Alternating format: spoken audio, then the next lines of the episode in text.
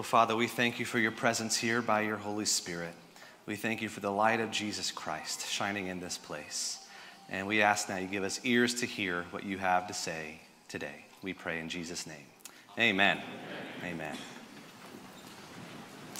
Well, one of the pillars of our life together here at Truro as a church is our commitment to and our submission to the teaching of the Word of God. This has been true about this church for generations now, praise God, and it's still true today. That we are shaped by and led by and fed by, nourished, spoken to by the Word of God. And one of the approaches we take here, and this will usually be our approach on Sundays, is to walk through whole books of the Bible, verse by verse, section by section, thought by thought. Uh, many of you have heard of or experienced the phenomenon that's called binge watching, where you start a show at episode one, season one, and maybe on a weekend, or if you're sick, or you're just really not self disciplined uh, you can power through a whole show, several seasons, in one weekend.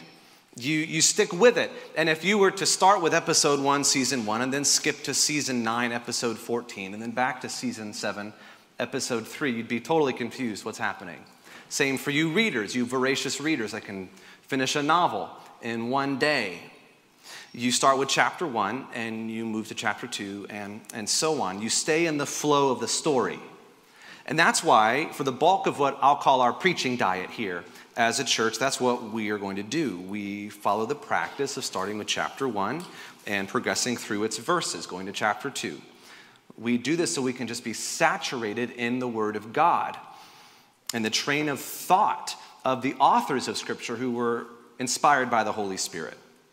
Now, another reason why we don't jump around in books of the Bible or skip over sections is because it keeps your preachers, me included, Stephen, Mike, the others, from skipping over difficult topics or skipping over difficult passages, perhaps like today's passage, which actually talks about preachers. A little uncomfortable, but it's good. We teach what the Bible says to teach. Uh, another reason why we do this is so that your preachers don't just keep preaching their own particular hobby horses all the time. We read through the Bible. We preach through the Bible. We simply ask ourselves, what does it say? Not, what do I wish it said? Um, not, what do I want to say today? But what does the Bible say? So, so far, we've been studying this book of Philippians verse by verse, and we've seen it has a lot to say to the church about being a church built upon the foundation of the gospel of Jesus Christ. We're sustained by Him, we're held together in Him, we exist for Him. Last week, if you were here or listened online, Paul's letter to the Philippians had a lot to say to the church about being a church in which God is working salvation inside out. It's working in us. He's working in us, making us a, a new people, a new kind of people by His power, not our power. But now, today, it's interesting. As we continue in the flow of this book, as we get to the next episode in the series, so to speak, we're asking again, well, what does it say? And as we turn to it this morning, we see God's word today has something to say to the church about the kinds of leaders God desires for his church. We're in the second chapter of Philippians, looking at verses 19 through 30. And our text this morning calls us to reflect on the kinds of leaders that God does and does not desire for his church.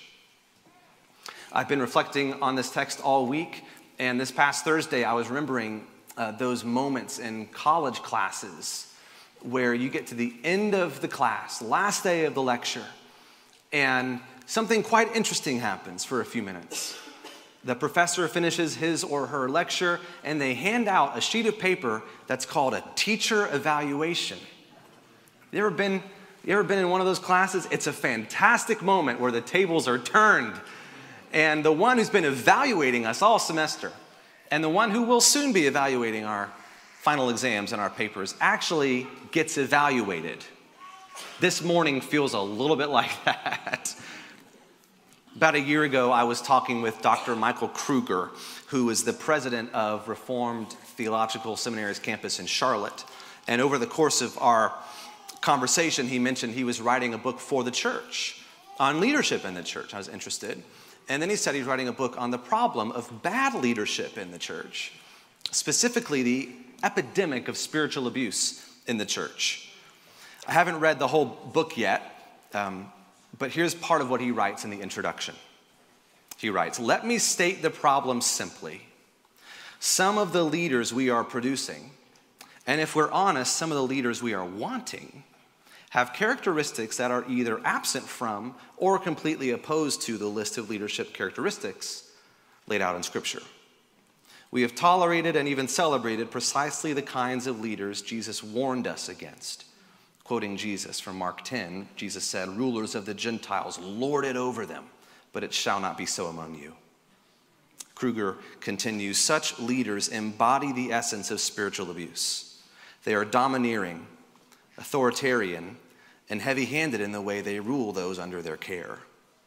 Indeed, Jesus spent a remarkable amount of time warning God's people against such leaders, something the modern church would do well to remember. So, today, God in His Word provides the church with a kind of teacher evaluation. He's writing the church in Philippi. He tells them about two different people he wants to send to them Timothy in verses 19 through 24, Epaphroditus in verses 25 through 30. And Epaphroditus is the one he does send to them with this letter in his hand. It's why we have it today, thanks to Epaphroditus carrying it to the church in Philippi. In these verses, Paul conveys information to them. It's information that, on one level, I suppose we in Fairfax don't need to know. It's interesting historically to know he wanted to send Timothy and he sent Epaphroditus. But there's something much more important in these verses than just historical information about who was sending who where. In these verses, Paul conveys God's heart. This is God's heart for his precious lambs. This is God's heart for his precious sons and daughters to be cared for, to be loved and well served by pastors who will reflect his heart for his church. I'll state it this way and then we'll unpack this statement as we look at these verses today. For God so loves the church that he calls pastors who will love his church so that they will experience the love of his son. So, first, for God so loves the church. Of course, we know that God loves the church. I'm not saying anything new or earth shattering to you. We know God loves the church. We have to start here. God's love shown to the church in Jesus because Paul holds up, he does, he does. Paul holds up the example of Jesus as the standard by which leaders in the church are measured. Specifically in our text today, these men, Timothy and Epaphroditus, their usefulness to the church, their usefulness for the church, directly corresponds to how they measure up, in a sense, to not simply being good guys, not simply having a resume or being a minister of the gospel in training or in word, but in heart and in action. Jesus is the grading scale, so to speak, for pastors in the teacher evaluation that's here in verses 19 through 30. Paul wants us, God wants us, to not only look at the love of God for his church as shown in Christ on the cross, he wants us to look at it. He also wants us to look through it. It's, it's, it's his lens for us as we look at our leaders. Let me take us back then, just a few minutes, to uh, the beginning of chapter 2 of Philippians. We were here a few weeks ago. Here's how Paul highlighted the love of God for his church in Christ, because Paul wants us to look at it and look through it. Chapter 2, verses 5 through 8. Have this mind among yourselves. See, it's a lens. Have this mind among yourselves, which is yours in Christ Jesus, who, though he was in the form of God, did not count equality with God a thing to be grasped. There's the example but emptied himself by taking the form of a servant, being born in the likeness of men. And being found in human form, he humbled himself by being obedient to the point of death, even death on a cross. God's principal display of love is the cross. You want to know what love looks like? Look at the cross. You want to know how much God loves you? Look at the cross. You want to know how much God loves the church? Look at the cross. And you want to know the way in which God loves the church and the way in which leaders ought to love the church? Look at the cross. For God so loves the church. Now, second part of that statement, that he calls pastors who will love his church. And that's where we pick up this morning in verse 19, talking about Timothy. Paul writes, I hope in the Lord Jesus to send Timothy to you soon, so that I too may be cheered by news of you. For I have no one like him who will be genuinely concerned for your welfare. For they all, they all, meaning another group of leaders in the church who Paul couldn't rely on, they all seek their own interests, not those of Jesus Christ. So there's a lesson just in these verses for pastors and for congregations. And it teaches us this principle that what matters most to God about the leaders in His church is whether or not they have His heart for His people. They're His people, they're His precious lambs. What does Paul commend here about Timothy in verses 20 and 21? It's not his resume, it's not his accomplishments, it's not his impressive social media following. What Paul commends is his heart. Quote, he will be genuinely concerned for your welfare. And he doesn't seek his own interests, but the interests of Jesus Christ. This is, this is my charge as a pastor, and Stephen's, and Mike's, and Abigail's to love you and to seek for your good and for this congregation's good and for our own good, not our own interests, but the interests of Jesus Christ's. And I'm saying this to you because the Bible says it to me, and the Bible says it to you. And so this should be your expectation. And this should be your prayer for us. Look with me at the next verse. It's really important what Paul says and how he says it. Verse 22 You know Timothy's proven worth, how as a son with a father, don't miss this next part, he has served with me in the gospel. With me in the gospel. Notice how Paul doesn't phrase that, okay?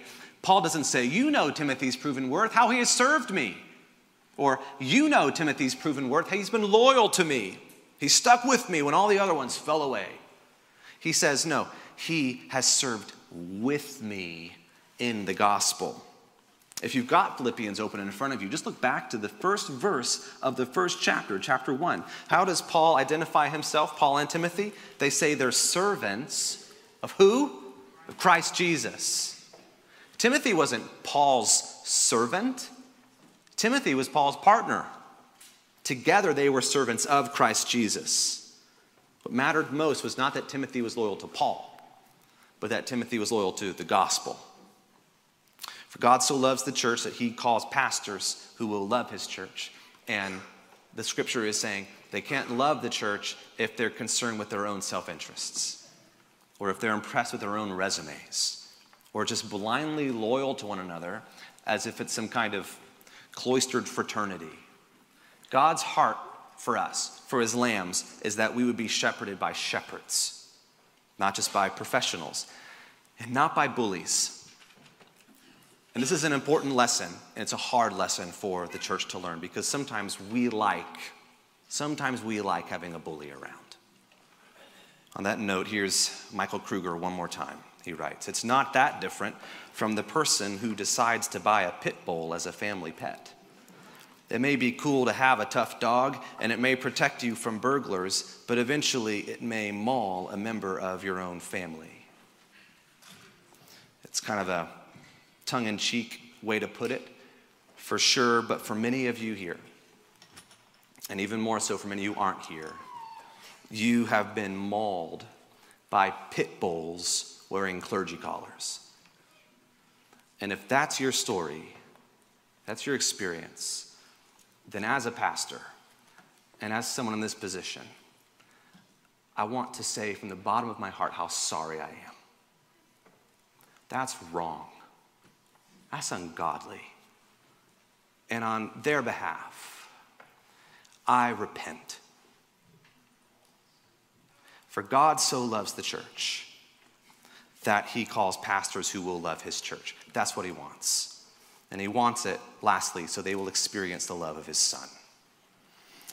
For about 10 years, uh, almost exactly 10 years, from the time I was 20 to when I was 30, I had the privilege of serving at the Falls Church Anglican under John Yates, uh, who was their rector for 40 years. And by the way, he'll be preaching here at the end of March, so you'll get to meet him and hear from him. But a story uh, about John always stands out to me when I think of pastoring. And It's a story of a, of a woman in the church who had lost her husband of many, many decades, and she was grieving his loss. It had only been a week or so since he had died, and John and Susan came over to their house for dinner. And the woman noticed after a while John was uh, just doing random chores around the house, emptying the trash, uh, dishes, things like that. And after a few more minutes, John came to her and asked quietly, What else can I do for you that your husband would be doing if he was here right now? Have this mind among yourselves, which is yours in Christ Jesus, Paul wrote. Uh, by this we know love, that Jesus laid down his life for us, and so we ought to lay down our lives for one another, John wrote. If you love me, tend my lambs, feed my lambs, Jesus said. So, Paul is communicating that heart of God here for his church. Through their leaders, through their pastors, they would experience that tending and that feeding, that love of Jesus. That's why he wants to send Timothy to them. And now we read that's why he is sending Epaphroditus to them. By the way, there's a good boy name that some parents might want to consider. I think we could use a few little Epaphrodituses running around here. Just a, just a little, just a little thought. Love to baptize a little Epaphroditus next year. We'll see. Paul is sending Epaphroditus back to them with this letter in his hands because he can't think of anyone else better to love them. Look at how Epaphroditus is described in verse 25 as a brother, a fellow worker, a fellow soldier, a messenger, and a minister. And then catch what verse 26 points out about Epaphroditus. He has been longing for you all and has been distressed because you heard that he was ill.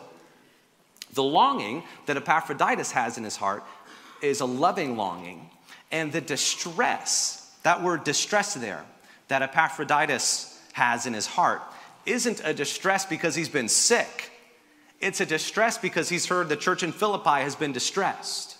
And it's the same word used for distress that is used in Mark 14 33 when Jesus is distressed in the Garden of Gethsemane. Epaphroditus couldn't care less about a title, about a salary, about a position. He cares about God's people. He loves them, he longs for them, and he's distressed for them with the same distress that we see in the heart of Jesus. And I think it's interesting that if you look closely at verse 27, you'll see something else about him. It's easy to miss it, so I want to point it out, which is that he had a testimony. He had been sick, almost dead. His situation was dire. And then look at these words halfway through verse 27 but God, but God had mercy on him. Epaphroditus wasn't just the carrier of a letter from Paul. He was the carrier of a testimony of the good news of a God who had saved him. The testimony of a God who saves. He didn't arrive just with a scroll in his hand, with praise in his heart. And there's one more aspect of Epaphroditus that reflects to the church the heart of Jesus. We see it in our last verse, verse 30, that he nearly died for the work of Christ risking his life to complete what was lacking in your service to me. Paul isn't criticizing Philippi there, he's just saying that he was separated from them, and Epaphroditus had made up for it by coming to visit him in prison. He nearly died for the work of life, uh, work of Christ, risking his life. This is the central theme. It's the central theme of our text today, this next section in God's Word that for God so loves the church that he calls pastors who will love his church so that they will experience the love of his son. Now, one last thing, very, very briefly as we close, as we consider what God has said to us today in his word, the kind of leaders he desires and does not desire for his church. And it's this in these texts, in these, in these verses, there is a glue that holds it all together, and it really matters. There's a glue that holds this teacher evaluation form together. It's for pastors who long to point to Jesus and who get it wrong and who fall short and who trip up and make mistakes. The glue is for congregations who, who need shepherding, who need loving, who need feeding and tending. We all need this glue because we all get it wrong and we're all prone to hurt each other. This glue is the phrase occurring three times in these verses in the Lord. Verse 19, I hope in the Lord. It's not just a throwaway line, not some southern kind of, you know, Lord willing and the creek don't rise. It's not what he's saying here. I hope in the Lord. Verse 24, I trust in the Lord. Verse 29, how do you receive Epaphroditus? Receive him in the Lord. Everything in our life together is dependent on Christ. Everything about me, my pastoring, everything about you, your congregationing, everything depends on Jesus in the Lord. God so loves the church that even as pastors in congregations like us, try to get it right. We try. We sometimes do. We sometimes get it wrong. We sometimes bless each other. And we sometimes hurt each other. He gives us Christ. He gives us His Son. He gives us the gospel. So we hope in the Lord. It's not a throwaway line. We hope in the Lord. We trust in the Lord. We receive one another in the Lord. That's the glue. That's the foundation. Because only Jesus' love is perfect. And only Jesus' shepherding is always constant. And only Jesus laid down his life for us. So we come now to the end of chapter 2. So let's pray together. And I'd love for us to pray in the form of this uh, wonderful hymn by Charles Wesley Love Divine, All Loves Excelling. Let's pray together. Let's stand as Zach leads us and sing this prayer together.